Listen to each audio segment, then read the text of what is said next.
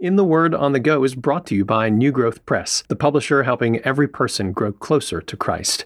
As you're making a list for the little ones in your life this time of year, don't forget about the new releases at New Growth Press, including the new picture book, Why Do We Say Goodnight? Going to bed and turning out the light can be a scary time for many children, so this book reminds little ones that Jesus watches over them all night long, just like a shepherd protects his sheep. Find your next read to encourage you in your faith and learn more about new releases at newgrowthpress.com.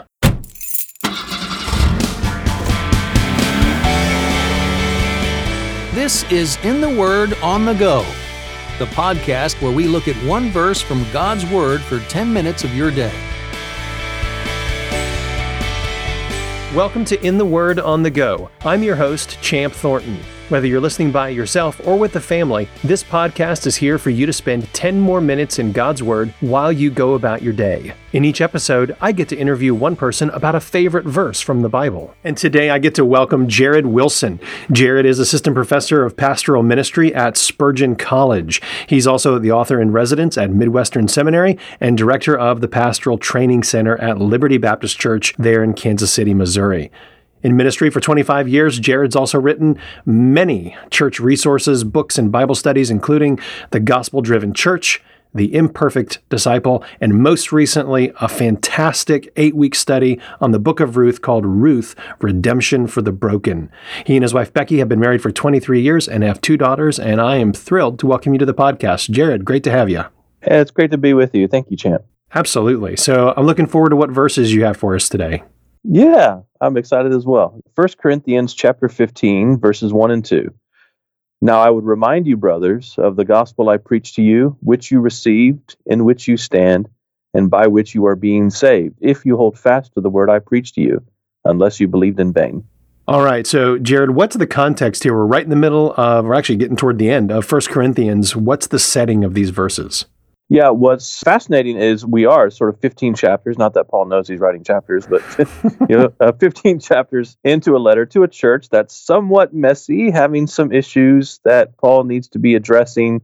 Uh, this is, of course, one of two letters that we have in our Bibles. That, that we have some evidence that he's written multiple letters to the church in Corinth.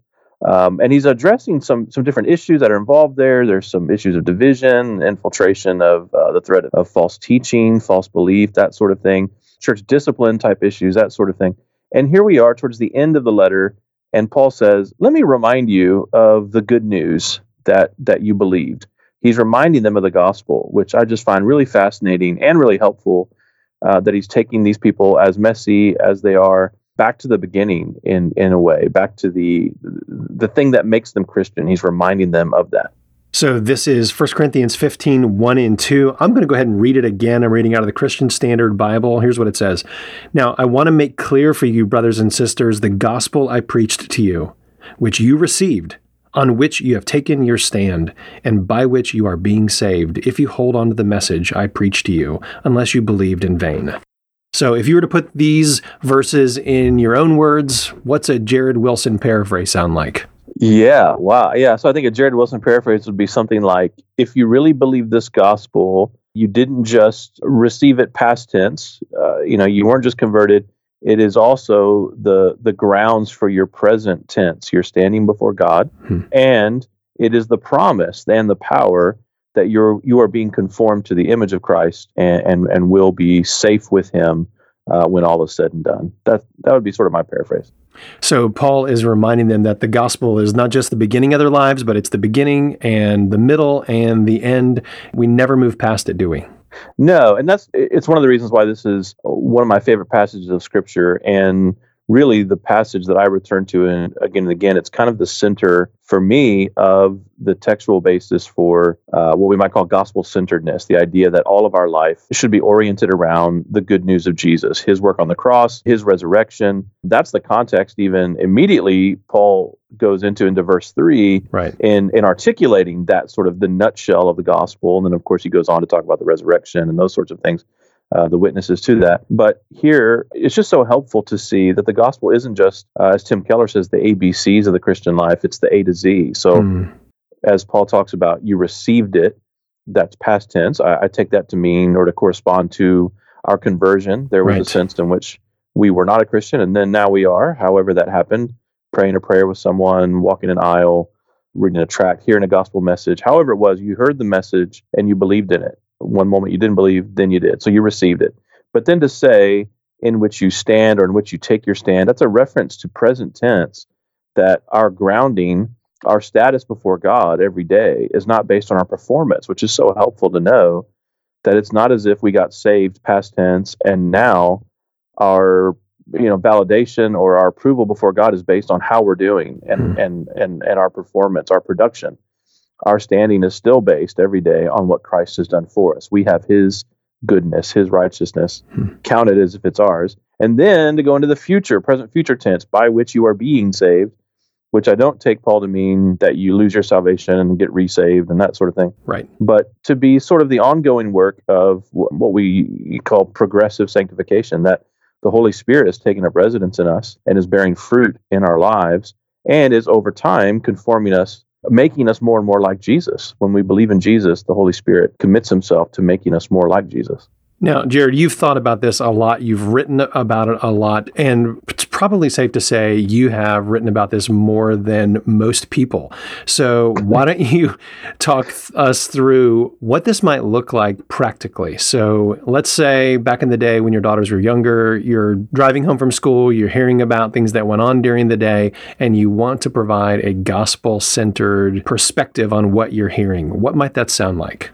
Yeah, I think it might sound like, you know, hearing my daughters talk about their responses to either things that were said to them. I remember a particular time in, in uh, my older daughter's life when she was itty bitty. She's a freshman in college now, but she was probably, oh, eight years old maybe. And uh, there were some, you know, kids at school that were um, ostracizing her. She felt not necessarily bullied, but just kind of uh, ignored and, and kind of left out of the group and that sort of thing. Hmm. And you know, there's just a disconnect there in between, you know, what we believe religiously or spiritually, and then what and what we experience on an everyday basis. So hmm. she had the felt experience of disapproval and rejection, and so to be able to remind her that the you know the voice that matters most in the world is is God's, the one who who made her and wired her the way that she is, and He's the only perfect person who exists. God is is, is perfectly holy, unlike any of uh, of the rest of us. And and the one who is perfectly holy then doesn't just uh, send his son that she might have her sins forgiven. He does do that, but he also sends his son that through her belief in him, she has total and eternal approval in Christ. That his goodness, his inclusion for her becomes her her validation every day. And so we basically talked about how God accepts her and God approves of her how God delights in her um, because of what Jesus has done. The gospel really does speak to how we respond to the ins and outs of our disappointments, our discouragements on a daily basis. So when we talk about being gospel centered, we don't mean conversion centered, like we're trying to apply the Romans road to every moment of our lives or John 3:16 to uh, this particular situation in our lives, but we're talking about since the gospel is true and since we belong to Jesus, what's now true of us because we belong to Jesus. That's right. Yeah, we're united to him by our faith. You know, Paul writes elsewhere about uh, being hidden with Christ in God, being raised with him and seated with him in the heavenly places, which is such an encouragement uh, for me today. Uh, you know, to know that it's it's not simply that he has wiped the slate clean and told me, "All right, you know, try again. Let's let's have a do over." but but he wipes the slate clean. He forgives me totally, but then he inscribes on that slate the perfect righteousness of his son, what the theologians call imputation, the imputation of Christ's righteousness, which basically just means like what is his is considered as if it is ours, like a bank account mm. transaction. His his riches are credited to us. We become joint heirs or co heirs with Jesus, that the Lord might love us the way he loves Christ, which is what Jesus assures us of in his prayer in the garden as well. So, Jared, it's been wonderful having you on the podcast. Thank you for pointing us to 1 Corinthians 15, 1 to 2. And I would encourage families, if you're going to read this together, read all the way down through verse 4 and following. Paul gets right into the heart of the gospel. So, would you mind, Jared, just closing our time by praying these verses for all of us? Absolutely. Heavenly Father, uh, we do ask that you would remind us of the gospel, that you would help us to keep our eyes fixed on your Son, who has become our substitute and died in our place and risen for our eternal glory as well. So we thank you for what Christ has done for us in the past that might be our power today. We ask that your Holy Spirit would be energizing us, giving us all the power that we need to believe in the good news of your Son and to share that good news with others. And it's in your Son's name, the name of Christ Jesus, we pray these things. Amen. Thanks for listening to In the Word on the Go. This episode is brought to you by New Growth Press, which aims to bring gospel centered resources to every church and home.